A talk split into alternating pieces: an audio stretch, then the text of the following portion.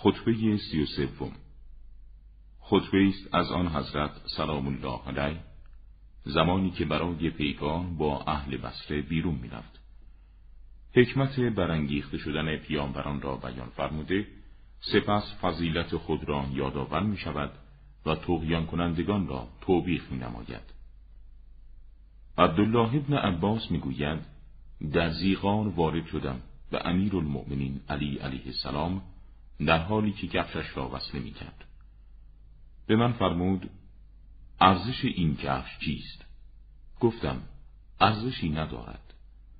فرمود سوگند به خدا این کفش نزد من محبوب تر از زمامداری بر شماست مگر اینکه حقی را برپا دارم یا باطلی را از بین ببرم سپس بیرون آمد و خطبه برای مردم خواند و فرمود خداوند متعال محمد صلی الله علیه و آله و سلم را بر مردم مبعوث نمود در حالی که هیچ کسی از نژاد عرب کتابی نمی‌خواند و ادعای پیامبری نمی‌کرد.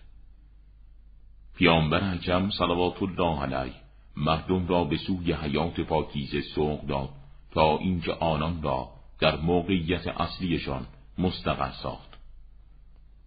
آنان را به زندگی نجات بخش رسانید تا اینکه کجیها و ضعف آنان را به قدرت و استقامت مبدل نمود و احوال و اوضاع آنان را که متزلزل بود محکم و قابل اطمینان ساخت.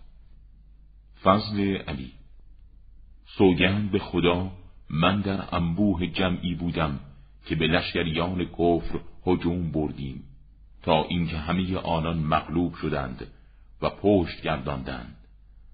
من ناتوان نشدم و ترسی ندارم و این مسیری که امروز پیش گرفتم مانند همان مسیری است که برای پیروزی اسلام پیش گرفته بودم.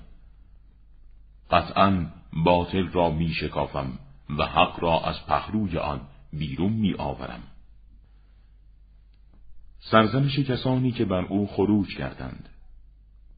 قریش از من چه می خواهد؟ سوگند به خدا.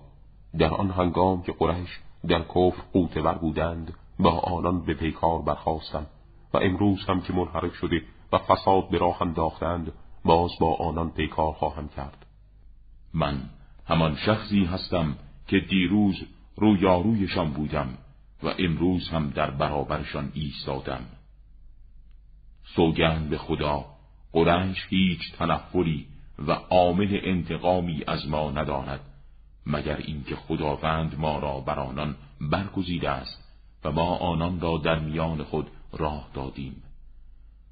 مثل قریش چنان است که شاعر گذشته گفته است سوگند به زندگیم طول زندگی تو آشامیدن شیر خالص در صبحگاه بود و خوراک تو پوست کنده شده معیوبی بود که با کره مخلوط می کردی و ما بودیم. که اعتلاع تو بخشیدیم در حالی که مقامی نداشتی و ارتفاعات کوه و عراضی را به پیرامون تو کشیدیم.